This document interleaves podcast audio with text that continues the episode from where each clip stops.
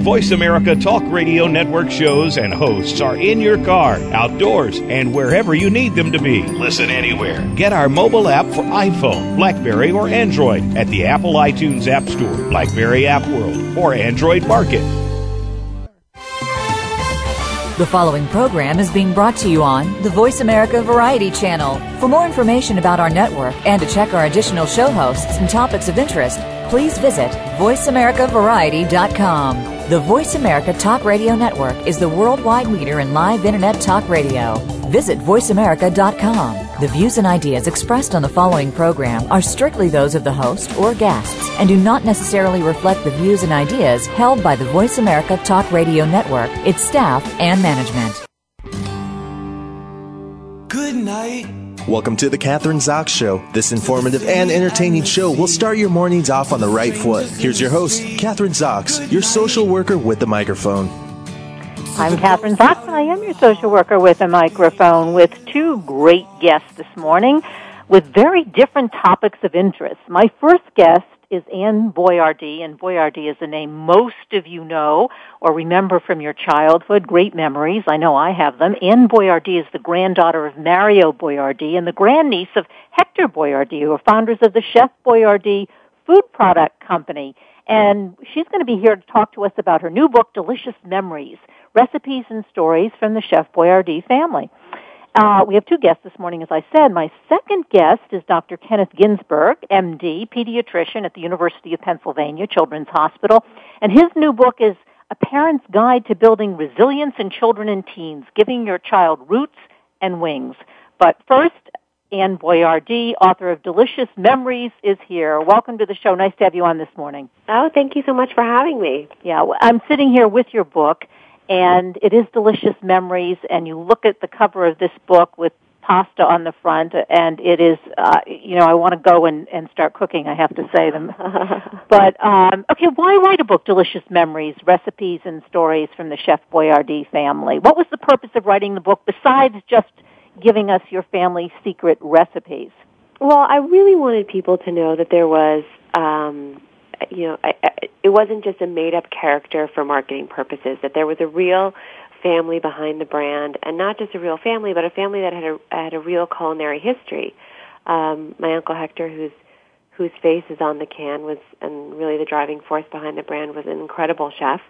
Um, as was my grandfather. My uncle Hector was a James Beard award-winning chef, and you know had had owned restaurants. And, and I wanted to, you know, I knew people knew the you know the food in the can, and I wanted to show them the other side of, of Chef Boyardee. Yeah, which you do, and I think the history is, is very interesting. I mean, I grew up in the 50s and 60s, and it, Boyardee was a household word. I mean, we had Chef Boyardee probably at least once a week, and so I am I'm really interested, and I, I know my listeners are too, um, in the history of all this because your your um, great your grandfather your it's really your great uncle, I guess. Yes. You know, started this company in twenty in the early twentieth century. Yeah. Talk to us a little bit about that.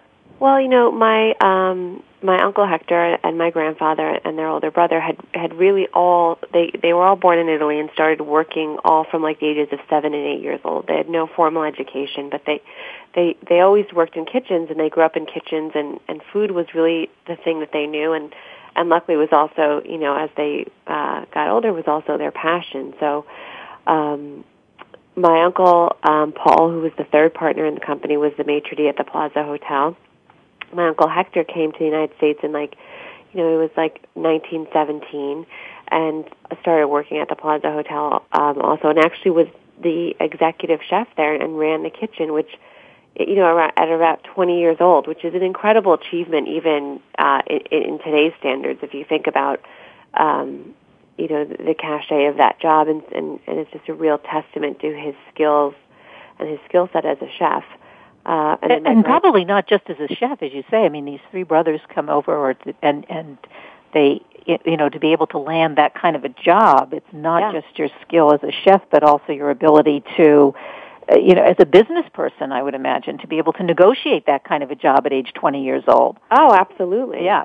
And um, you know, they had because they started working, uh, you know, really so young, and and um, they had worked all their way all through through Europe and through different hotels and, and on cruise ships. And um, you know, my dad was telling me that you know at that time in the world, people that were in the food industry all really knew each other, and you know it wasn't as as large of of a of a space as it is today, and and they all had a lot of respect for each other, and um, you know, so I don't know if you know, if, you know, I'm sure my uncle Paul, you know, probably told his brother, oh, you know, there's an opening here, and it sort of just happened happened that way, but. um he, my and my grandfather worked at the plaza also and you know also at the time italian food in the united states was not what it is today it it certainly um wasn't as chic as it's considered today and it's not as you know as ubiquitous as, it is today and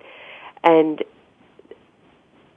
they had this idea really my uncle hector had this idea to to open a restaurant and felt that if they went to cleveland that there would you know that there was opportunity there and and that there could be a real interest in in their food and that there could be a real interest in Italian food and they really wanted to educate Americans on you know the cuisine from you know the region that they had come from which is um in the north of Italy and, and so you're saying there well you know Italian food didn't have the same cachet that it did today no not at all it was just Absolutely immigrants not. who came over and cooked for their families and it was basic kinds of food Oh, where do you think? I mean, they had to be like, I guess, visionaries to be able to see that there was a market for this. Um, oh, absolutely. Yeah. I mean, my, um, I, I, I never knew my uh, my grandfather because he had passed away before I was born, but I knew my uncle Hector and and have very fond and vivid memories of him. And um, you know, he was, and you would never know that he had no formal education. He was an incredibly uh, intelligent um, person. He was an incredible storyteller. He had a, a lot, a real passion for what he did, um, and a real, you know, and, and when he would talk about wanting to start the restaurant, and and you could see it like in his eyes that he just had a real um, belief that they could really introduce Americans to the concept of, of Italian food, and that, that he could sort of change the way that that people had thought about the food up until that point in time. Right, so and what, he was right. and he was right, and he did it, and they did it, and uh, I mean, I get that, and also I think it was an exciting time for those kinds of entrepreneurs who came over in the early part of the 20th century. All this, you know, not just necessarily in the food business, but in other businesses, there was all Absolutely. this opportunity. Yeah. Um, but so he. I mean, they never came over with this idea of we're going to come to the United States and we're going to start a canned food business and it's going to be, you know, become iconic and hugely successful. They, when they opened the restaurant, that was already a huge uh, accomplishment, and they probably felt like, oh, we're we're just going to be in the restaurant business, and what and what they soon discovered, um, you know, through their customers at the restaurant is that not only was there a real um, interest in their food and, and what they were preparing and, and a real um, appreciation for what they were doing, but that people wanted to learn to how to do it themselves at home. So their customers would always come back to the restaurant and they'd say, "Oh, you know, Hector, I've tried to to make this at home and it didn't c- come out quite the same way. Can you explain to me how to make the pasta or how to make the sauce?" And he would give everyone like, "Oh, well, here, take a little pasta home from the restaurant and here's some sauce and heat it this way and." this is the way that you assemble it and add a little cheese and he, you know, it's sort of teach them how to do it at home and then you know, one night in talking they had this idea, well what about if we actually started selling our sauce and had another business? And that was just really the, the you know, just the little seedling of an idea that then evolved into Chef Boyardee. So that was the beginning, the sauce. That was the beginning. Yeah, because people were so enamored with it and wanted to make it at home, and so then they began to sell it. So, uh, yeah, and then from that point, after they, you know, then it became mass marketed, right? They were selling like what Well, well the, you know, it was when they started the company was 1928. So you're talking about a company that then went survived the Depression and World War II, and you know, and especially during the war when women were re were entering the workforce, a lot of them for the first time because, excuse me, because um, their husbands were off at war. Uh, there was this real need for food that was um, quick, you know, easy to prepare, inexpensive, uh, and nutritious, and it was it was perfect timing, and they were right there with all of these products and you know a, a whole dinner in a box and and the company just took off. Yeah, when you say it just took off, it, it yeah, but it took off because of who they were and how they were able to. I, I guess you know their vision and able to put that into uh, make that a reality. I guess right. Absolutely. Um, but let's talk about food and tradition, and um, you know that's the story behind, or your family story behind the, the beginning of the business. But food is, as you say in your book, um, delicious memories, um, and there's a reason I assume you have that title because food brings up all kinds of memories and traditions, and we're kind of getting away from that right today. Right, absolutely. Fast food stuff, awful food, um, eating on the run, all of those kinds of things, and uh, it doesn't really stand us in, I guess, I don't think, in good stead in terms of being able to to cook and and um, be able to have some traditions associated with family meals. Right. Well, I think you know, first of all, um, I, I came from a family where, uh, you know, food was not just a you know a business, but it was really the thing that connected us. And I think it's almost impossible to to grow up in like in my family and not have a real love for food and, and certainly an appreciation for food. But we always had dinner together as a family, and that was the time that we could all you know connect with one another. That was and it and no matter what, that was no one answered the phone. Uh, you know, the TV wasn't on. It was it was considered sort of a sacred time in our house. So, um, how many people in your family, when you you're talking about no television, no radio, no telephone. you actually sat down every night every and night. had dinner? Is that mom, dad, you, and siblings? And I have an older brother. There was typically, uh, you know, at least my grandmother, if not my my also my mom's parents, my maternal grandparents around. Whoever was in town would be over having dinner. Um, and that was just, you know, I didn't realize until I got older that that it wasn't the same for everyone. I what thought that's what period everybody are we did. talking about? Because you're young. I'm sorry. I said, what time period are we talking about? Oh, I'm you were able like, even you know even like as a as a when I went to college or you know as a Yeah. teenager, I didn't realize that that that that we were we were sort of uh, the minority and not the the majority because you know especially being Italian and and I was born in Italy and we came to the United States when I was about five years old, but I I would spend probably three months a year um, in Italy, uh, and, you know to to Italians that is the meal time is still a very sacred time, like even in in today's world. So I didn't realize that you know from for my friends uh, that that they didn't grow up the same way, and uh, you know I know that it's not maybe every family like you don't have time. Your dad's mom's working late, or dad's working later.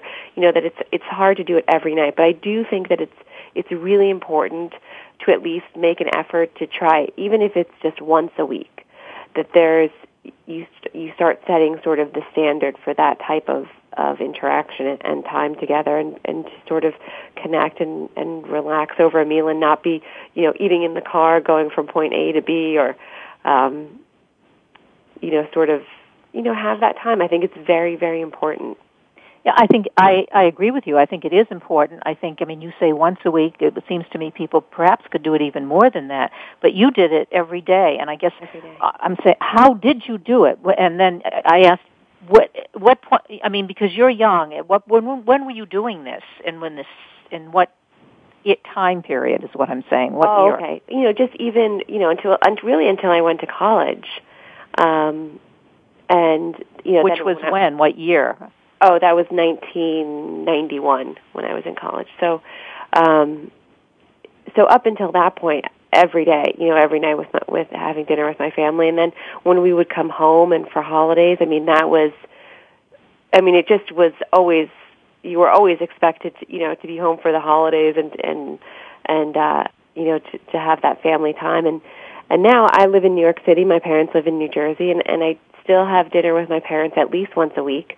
I have a one year old son, and and um, and I try to make a point of. I mean, first of all, I make all of his food, but that I am always the one that has you know dinner with him. You know, my husband is typically still working because I feed him our son at like six o'clock. Uh, and then put him to bed, and then I have dinner with my husband. Like for me, it's still very important to carry on uh, the rhythm, sort of, of that uh, tradition. And and well, you're having two dinners. well, one is pureed food for for a one year old, so I don't really consider. You know, I just like him to know that during that time, and I start him, um, you know, even at a year old, that I pull his high chair up to the table and I make sure that um, that everything's off because I want him to start even in you know the simplest sense to start to understand that at this time we come to the table we're together as a family. I don't really let him have toys and things like that and i just try to get him to sort of you know concentrate and and, and focus on what we're doing so that he you know gets into the habit. And and that's when you have to start. You're so right. You started you know this will be the tradition as you you know as he gets older and older i guess. Um so what kind of, you know, you talk about how the importance, and maybe this is why Italian families are close because of the connection with food, because of that, the importance of bringing family together, and and um, and as you say, you know, having dinner together and and and not being distracted. Um, I mean, in what way would you say? Um, how has that been a benefit for you? in your work, um, in your relationships? Because I think it affects all parts. I think, it, yeah, I mean, I think it really helps to create balance in your life because I think it's really easy to get caught up when you're working a lot and you're and never taking any time for yourself or you know or, or or time for your family to just really sort of come together and relax and not be you know like I said running from point A to, to Z or you know uh where you're actually just focused on each other and not focused on work or, or trying to get somewhere or trying to do the next thing.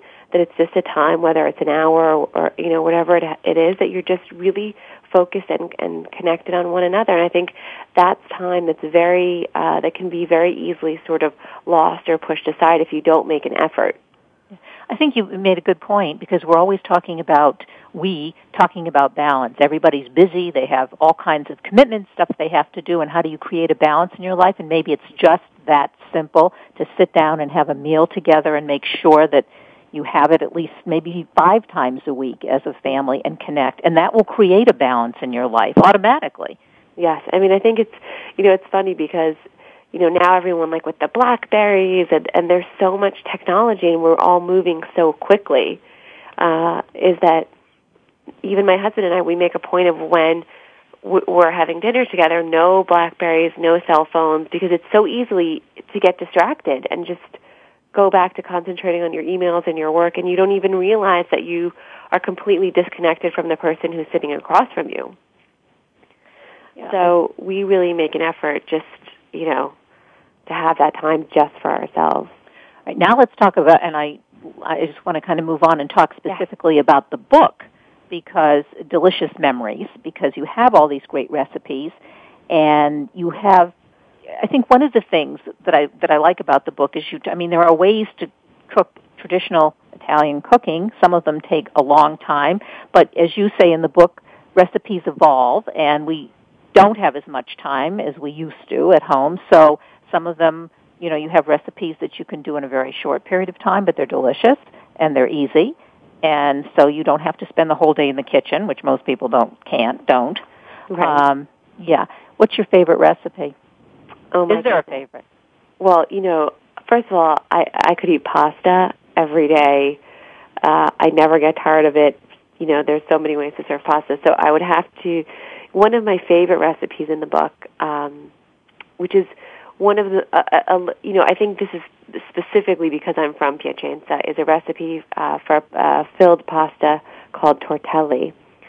And tortelli is, is a pasta that's filled with uh, like a spinach and ricotta filling, and similar, I think, to what people would think of like as a ravioli, but it's always made with fresh pasta. And the um, the presentation and, and, and how I show it in the book, you really only see in Piacenza or you know at you know I always say this or like at my mom's house and um because it is such it is so labor intensive but it the end product is so worth it and it's um to me it just brings it brings back so many memories of being you know being in Italy being at my grandmother's house so that's one of my favorites um another one is especially now being summer I, gave a recipe for a uh, a pasta that, and you make the sauce with roasted tomatoes that you can do on a cookie sheet, and it's super simple um, assembly and very easy, you know, very easy and and and quick.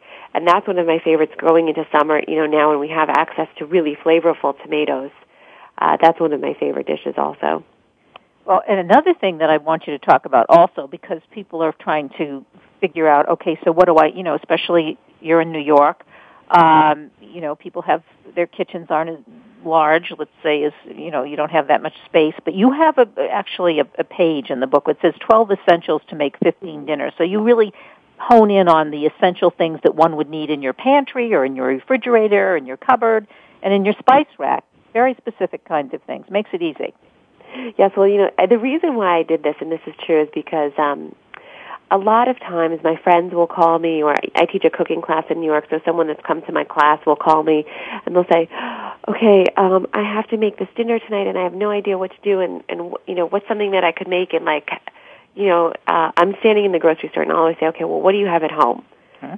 and the next the answer was always uh nothing and so I put this together so that at least if you have sort of like these essentials and these spices, if you have to run out to the store just to pick up one or two items, it makes food shopping much easier. At least you have a, you know, you, you know that you could make something at home. Um, and, you know, th- this is sort of like the foundation for a lot of recipes, I felt. Yeah, well, like yeah. So you have the basic stuff, as you yeah. say, the kitchen stuff, the basic kitchen stuff. Have yeah. this in your kitchen, and then when you have to add to it, as you say, can we all call you or? Absolutely. yeah. Write to my blog. I'm always on. Yeah, I just started a food blog because I get so many emails. So I just started a food blog, and uh, it's called honestdish.com.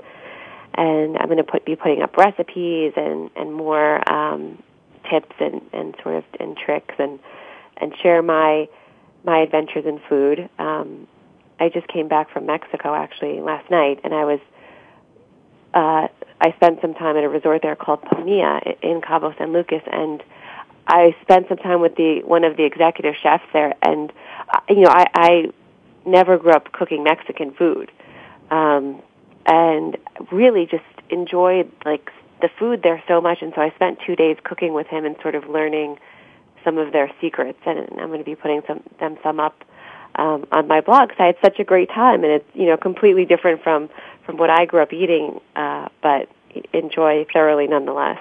Well, yeah, the process can be the same. I mean, you're cooking and making food, and you know the same thing you do with your recipes. But Mexican, that yeah, that's to- so. Now, what are you going to do? Go off and do different kinds of foods? I mean, that's interesting. I think so. I mean, you know, yeah. I, I mean, for sure, I will still continue, you know, putting, you know, my recipes and and and sort of northern Italian uh, based dishes from the book and and just from our our recipe collection at home. But I do love to go out and, and try new things and experiment with new things in my kitchen. So I'll be sharing those recipes as well.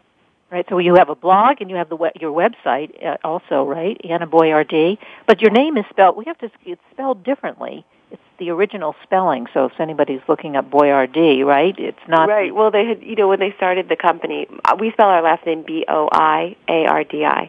And when my grandfather and my uncle Hector were starting the company, they thought, is the name too complicated for Americans to pronounce? And if they can't pronounce it, they're not going to remember it. And if they can't remember it, they're not going to go back to the store and be able to find it. So they put the phonetic spelling on the can to sort of make it easier uh, for Americans. And I guess they did they did something right because it's a name a lot of people remember uh, very smart, very very smart men. Uh, I mean, yes, it's it's very true. I mean, if you can't, uh, that's what they say about call, naming your kid a funny name. Don't do that because no one's going to actually talk to them, and oh. including teachers because they can't remember the name. So you kind right. of tend not to address the person. So keep it simple. Yeah. But I don't know what your son's name is, but his name is Jack. Perfect. You did it in the family tradition, right? Absolutely. All right. So we have your blog, your website, and uh, any books coming? Any new? Well, this is. Well, this book is just out, but I yeah, would, so. I, you know, um, I would love to do another book, and I would love to do uh, a, a book for kids. uh, to be honest, because I spend a lot of time. Like I, my son's only one, but uh, my a lot of my friends have kids that are five, six years old, and I help them adapt uh, recipes for them. And I've I've I have so much fun cooking for my son, and and also, you know, sort of helping my friends navigate their way through recipes and, and adapting them that, for their own kids. That I would really love to do something uh, for children. And I also think it's it's such an important time in your life to be, you know, as your immune system is developing, to be uh, proper, properly nourished and sort of to be introducing um, one's child just you know new new flavors and um, and things like that. So I also I think because think, I'm so immersed it will in that have world something right to now. do what I think because I'm so immersed in that world right now, it, it Yes. feels like it would be a natural step for me. it also I think would help to you know we have this as you know this enormous national uh, problem with obesity and overweight and particularly in children Yeah. and by doing something like that by writing that by doing a book for children where they also they are introduced to good food good flavors and also involved in making the food those kinds of things I think help to prevent childhood obesity Yeah, Um, absolutely. yeah, that's a that's it, it, rather than introducing them to fast foods, which I think so many parents do, right? Yeah, I mean, I think you. I think everyone has this concept that you that cooking um, has to be really complicated, whether it's for yourself or for your children. And and the truth is, is that you don't. There are things that you can make and find that don't that are healthy that don't really require a lot of time or a lot of prep time in the kitchen. And um, one of the recipes I included in my book was this pasta with broccoli, which is which is also a great way to you know get your kids to eat vegetables. But you need one pot, and it basically takes 20 minutes from beginning to end, and it's really healthy. And you know, I, I really tried to balance the book with with recipes that were easy. Um, and and also put things in there that were a little more challenging for people that have a strong foundation in cooking. But the reason why I, I really fought to put this, the ones that were really simple in the book is because I feel like if, you know, a lot of people don't have also confidence in the kitchen. And I sort of learned that through, through teaching, um, and have sort of lost the art of cooking. But I feel like if you can start with a recipe that's simple and then master it, it gives you the confidence to go to a second and then a third and then a fourth. And then eventually you know you have a repertoire of of things to pull from that you can make. And um I've seen even students in my class that have come in and, and these are sophisticated New Yorkers and can eat at the best restaurants and have a real interest in wanting to cook at home and cook for themselves. And um and now you know it's a year later and they've come you know a handful of times but they they can they've really mastered like at least five things Yeah. Which that's a great segue into making a children's cookbook, exactly right? And I think if you one can't cook for yourself, you're not going to be able to cook for your kids. So Yeah, exactly. And I think I keep going back to this, you know, if you are eating foods that are, are are flavorful and tasty and good, you don't eat tons of food, you eat the appropriate proportions because you get satisfied. absolutely. And so you're not like stuffing your face. So I think that's important too and obviously um I want to make sure, well, first of all, I want to just make sure that listeners know they can purchase the book online, bookstores everywhere, Amazon.com. yes. Del- Delicious Memories, Recipes and Stories from the Chef Boyardee family. Is there anything that we've left out? Any information we want to give, give people that they need to know? Um, I don't think so. Just you know, get in the kitchen and have fun, and and don't be afraid to make a mistake or to have something go completely awry. You just sort of have to keep trying. Um, And if there's anything that you are having problems with, email me to my blog honestdish.com, and I will I will try to assist you as best Yeah. as I can. Yeah, I, I- can't. Be, are you doing this all on your own? This is my last question. I mean, you're going to Yeah. get you, you you respond to each person, or you Yeah, have a I do. Sometimes do. it takes me, you know, it, I, I can't get back to people right away, but I go through every single email myself. Oh, that's fantastic. Well, thanks so much for being on the show this morning. It was great. I really enjoyed it. Oh, thank you so much for having me. Anna Boiardi, and her book is Delicious Memories. Uh, don't go away. Coming up next is Dr. Kenneth Ginsburg. Uh, he is a pediatrician at the University of Pennsylvania Children's Hospital and author of A Parent's Guide to Building Resilience in Children and Teens, Giving Your Child Roots and Wings. I'm Kathryn Zox, your social worker with a microphone, and we'll be back in a minute.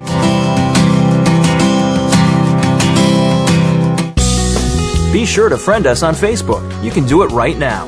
Visit facebook.com forward slash voice America or search for us at keyword voice America.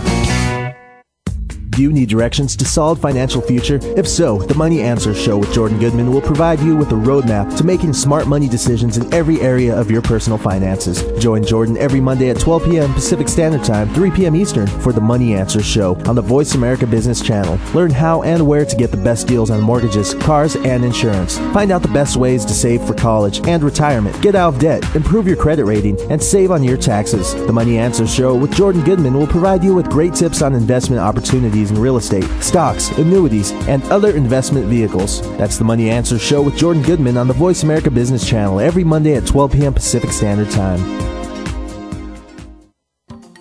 Tune in every Tuesday at 8 a.m. Pacific Time for The Growth Strategist with Eldonna Ambler. On the show, Eldonna and some of today's top business professionals will discuss some of today's most pressing business issues that hold you, the business owner, back.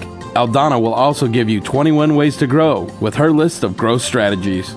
Grow smart, grow profit, and grow your business with Eldonna Ambler and the Growth Strategist every Tuesday at 8 a.m. Pacific Time, right here on the Bottom Line in Business Talk, Voice America Business.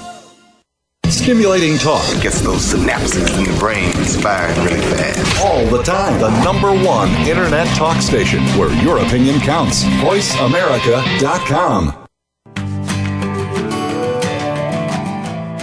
You're listening to The Kathryn Zox Show. If you would like to join our conversation this morning, call now. The toll free number is 866 472 5788. That number again is 866 472 5788. We're back. I'm Kathryn Zox, your social worker with a microphone. It's the Kathryn Zox Show on VoiceAmericaVariety.com and World Talk Radio. Joining me this morning is Dr. Kenneth Ginsburg, a pediatrician specializing in adolescent medicine at the Children's Hospital of Philadelphia and author of Letting Go with Love and Confidence, and also author his his former his uh, first book or one of his first books was a uh, Parents Guide to Building Resilience in Children and Teens, Giving Your Child Roots and Wings. So this book, Letting Go with Love and Confidence, is how to apply the lessons that we learned about being resilient. Uh, welcome to the show. Nice to have you on this morning, Dr. Ginsburg. Thank you so much. It's an honor, Kathryn. Okay, so let's talk about the, your, your latest book, Letting Go with Love and Confidence. Why? So, Yeah. I'm sorry, go ahead. Yeah, go ahead. Well, uh, tell us about you know the new book, why you wrote it, and why it was important to sort of have this second piece in the new book uh, or in this Yes. most recent book. So this really is this really is about applying the, the the lessons of resilience. I think that this is about the hardest job there is in parenting, which is letting go. You know, in our bone marrow, in our instincts, more than anything, we want to hold on tight. That's what we're really good at. That's what we've done for the last 10, 15 years is hold on tight. But our challenge is to launch kids who are prepared to be successful adults. And to do that, we have to teach them to stand on their own. And that means honoring their growing independence, understanding what is happening, and preparing them to grow and to be able to master life's circumstances and life's milestones and to have the confidence that they can stand on their own.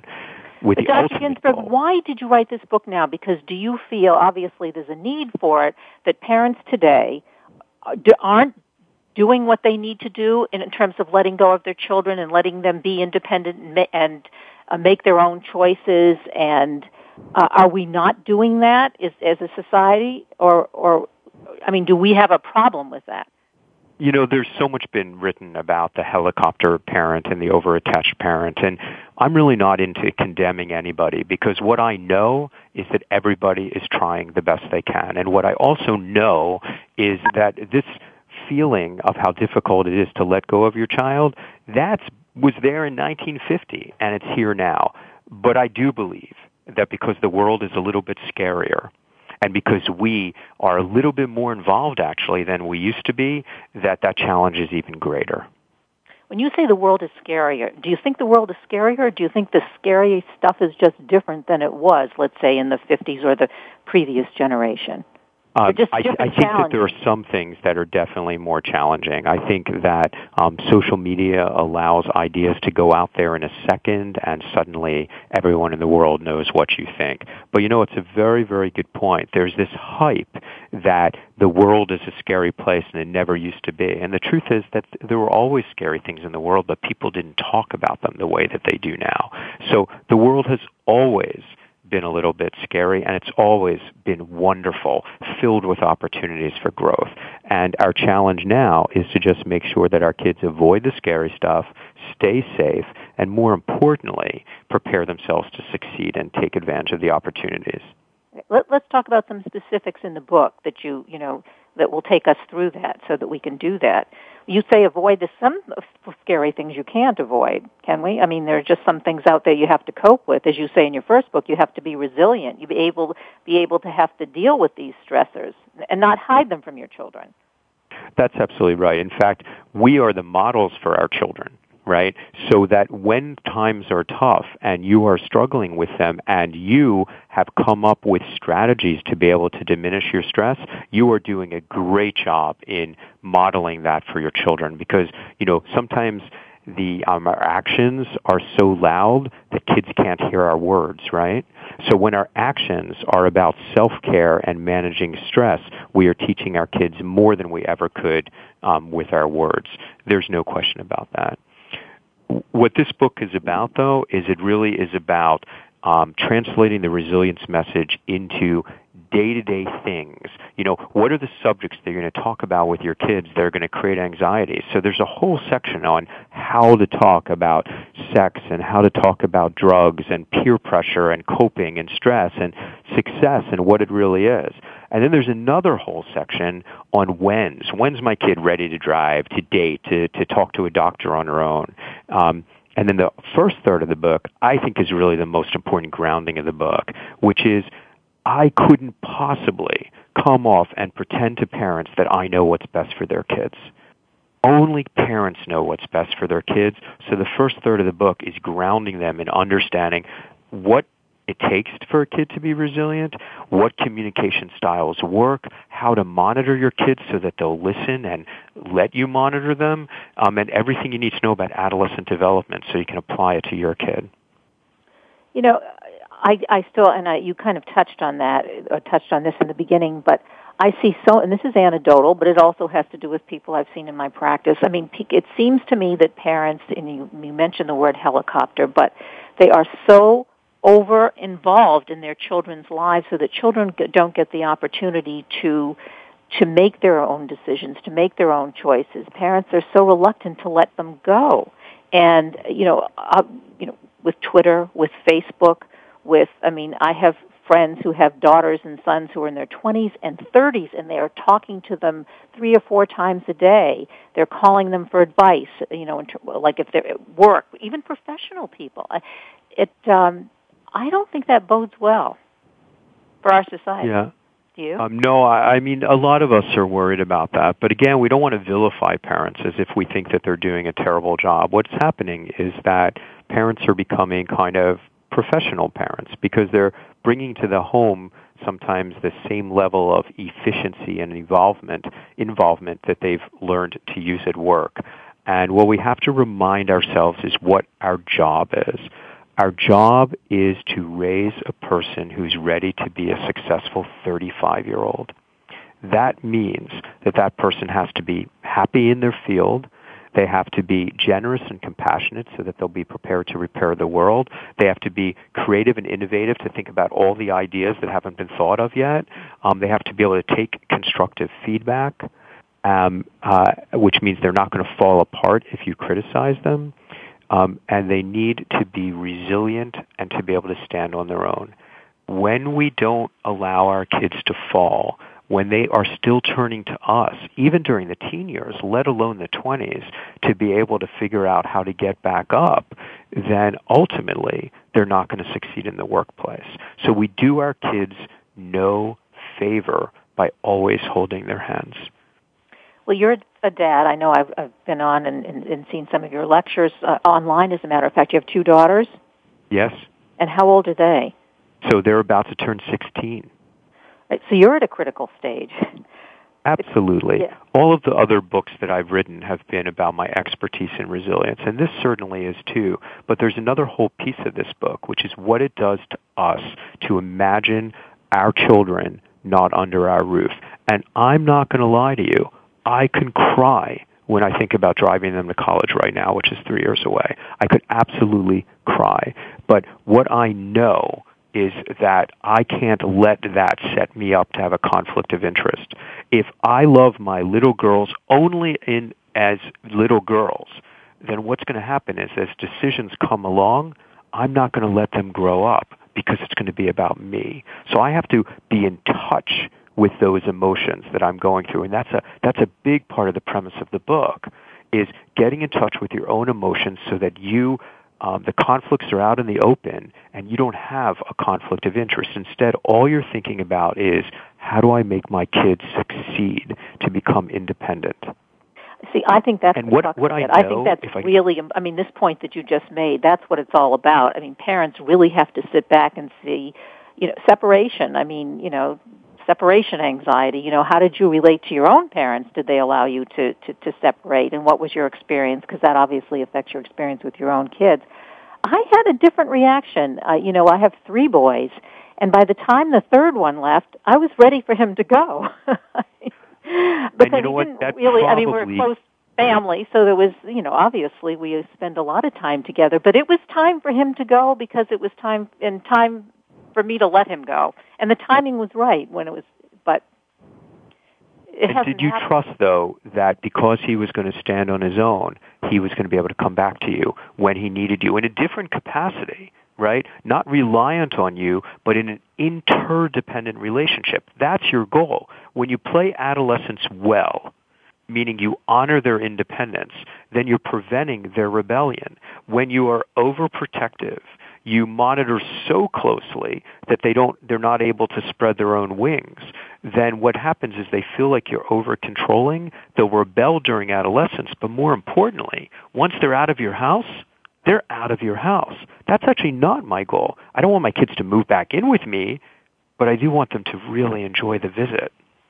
And there's another piece to that. When you do and allow them to do that, when you do let go and give them the confidence, there's some rewards to that because when they leave, they bring, and they are able to go out on their own. They experience very different kinds of things than say you did or did as a do or did as a parent, and they bring back all this incredible stuff. They, you know, bring back uh, new new experiences, new kinds of you know information, all of that. Uh, so it kind of re-energizes the family. Absolutely. So when you let go right, you're entering a new phase of a relationship that's going to continue to be healthy over a lifetime that you're going to grow from. It's going to be energizing. It's going to be fun. It's going to improve you as a human being. When you hold on so tight through adolescence, when you use that authoritarian style of parenting that says, you'll do what I say. Why? Because you're under my roof and until you're 18. When you do that, then the kids are out of there when they're 18. When you hover so closely that you're overprotective, then they need the room, they need the space. And when they're out of there, they're going to be afraid you're going to interfere with their lives, especially when they have their own children. When they have to figure out how to be their own mom or dad, then they're not going to want you in their life. That, I think that's so true. I have another question about this because, you know, we're talking about uh, individual parents, but then you have couples raising a child and they come from different pla- you know a couple off or partners they come from different backgrounds different places emotionally their own experiences are different. How does that work in terms of letting go? Because you might have one parent who is you know very comfortable with that and the other parent is not. Absolutely. It's a struggle. And you know i don't have any answer to that's going to be perfect to that question. But if there's one thing we learned from the brady bunch it was that parents disagree often, but they didn't let the kids know as best they could. They didn't let the kids know how much they disagreed, and so most of the disagreements behind, went behind closed doors, so they could have a unified front in in front of the kid, because that creates a lot less anxiety in the kid. Kids get really anxious when they get very, very different mixed messages.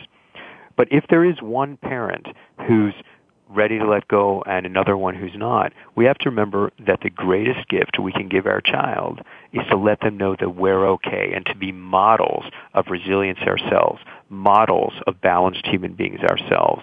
And, you know, I would say to the parent who's more ready than the other is to prepare the one who's not by having them re-engage in a full, rich adult life.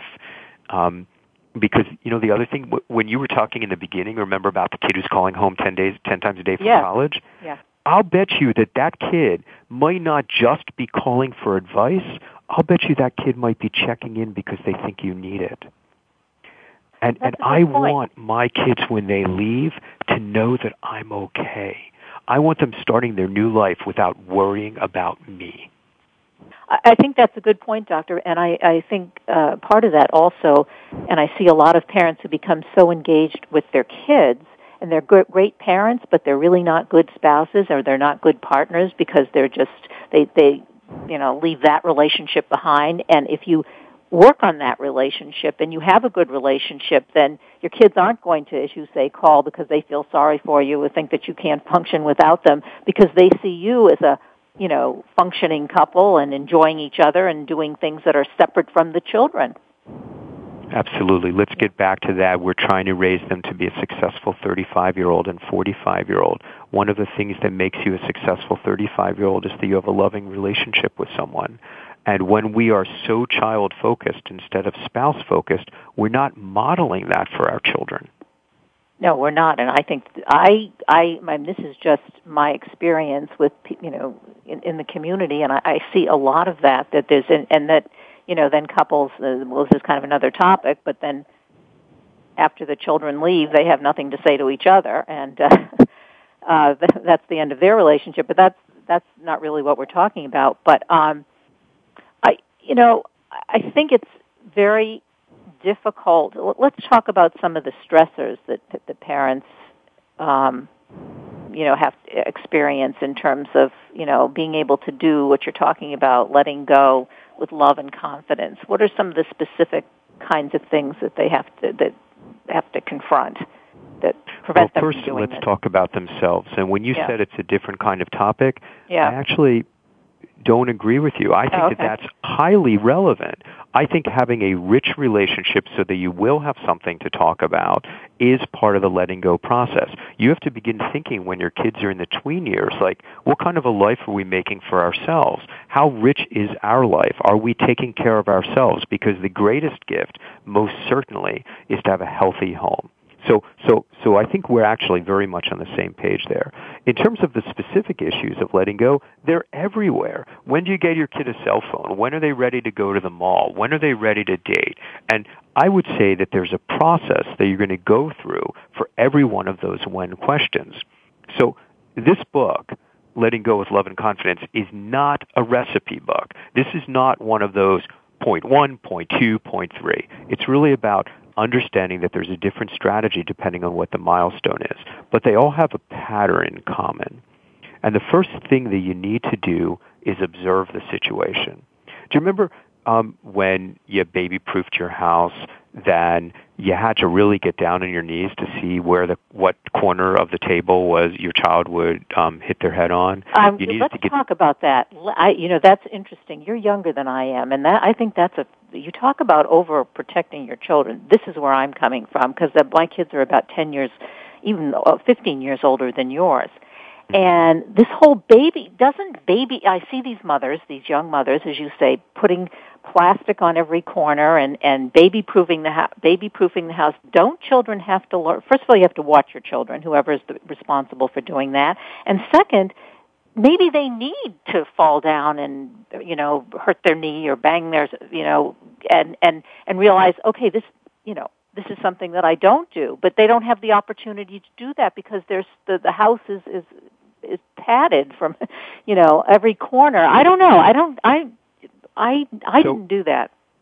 so I'm a pediatrician. Yeah. So I'm always going to talk about safety first. Okay, and I ahead. think baby proofing is a wonderful thing to do. All right. But absolutely you let your kids fall down. Think about think about, you know, what what you let your kids do and what you didn't let them do. So, you know, you know, metaphorically, you let your kid knock over a lamp to understand that things break and that right. broken things are dangerous. You let your kid make a mess.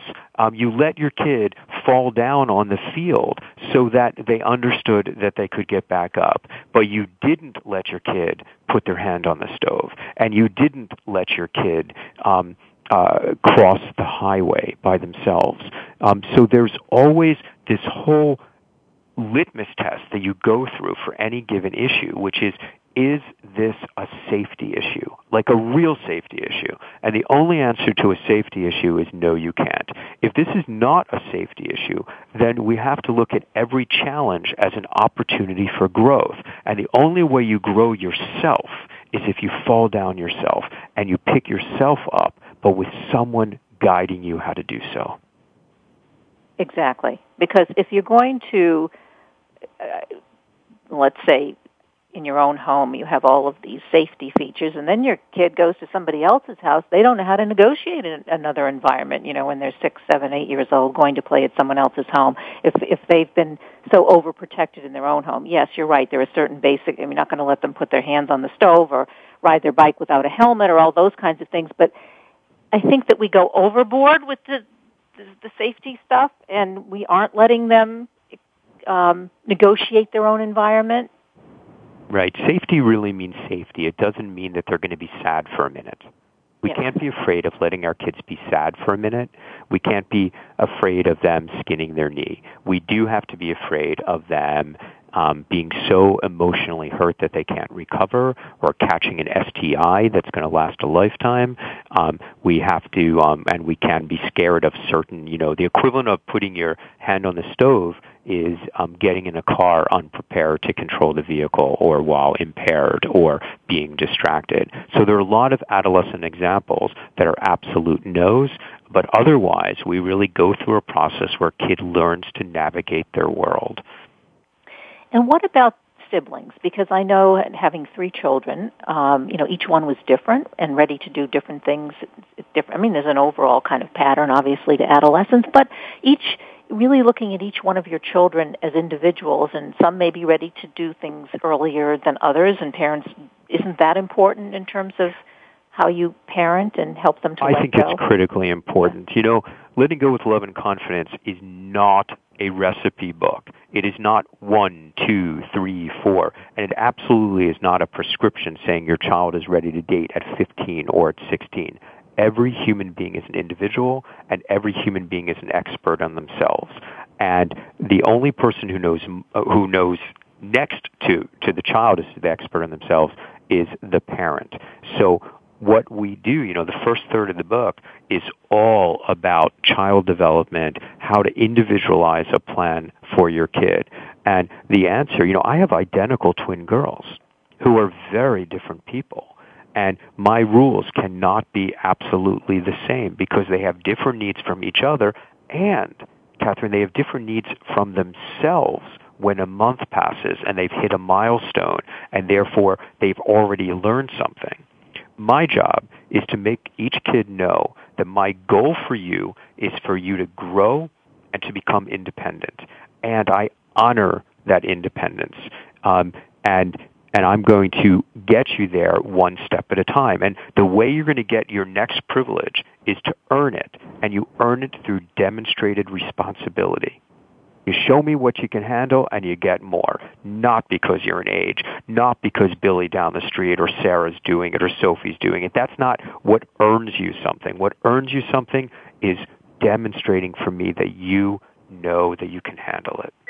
And what must be interesting with identical twins, because I think as a parent it may be difficult for those who have identical twins to want to put them all in the same, you know, because they they look alike, they're exactly the same age. You know that you kind of like do the same thing for both kids, and you, as you've described it, you definitely don't want to do that. Um, it's re- it's really a challenge. You know, when I really actually learned the lesson, my kids were four years old on nine eleven and I took one of them for a walk and I had a conversation that I think was textbook perfect. Um, I, you know, we sat down on a park bench.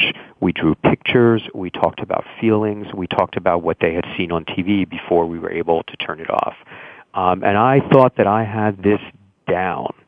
I was just so convinced I knew what to do. I went to the other daughter and I said, "Let's go for a walk. We're going to talk about what happened today." And she said, "Can we have pizza?"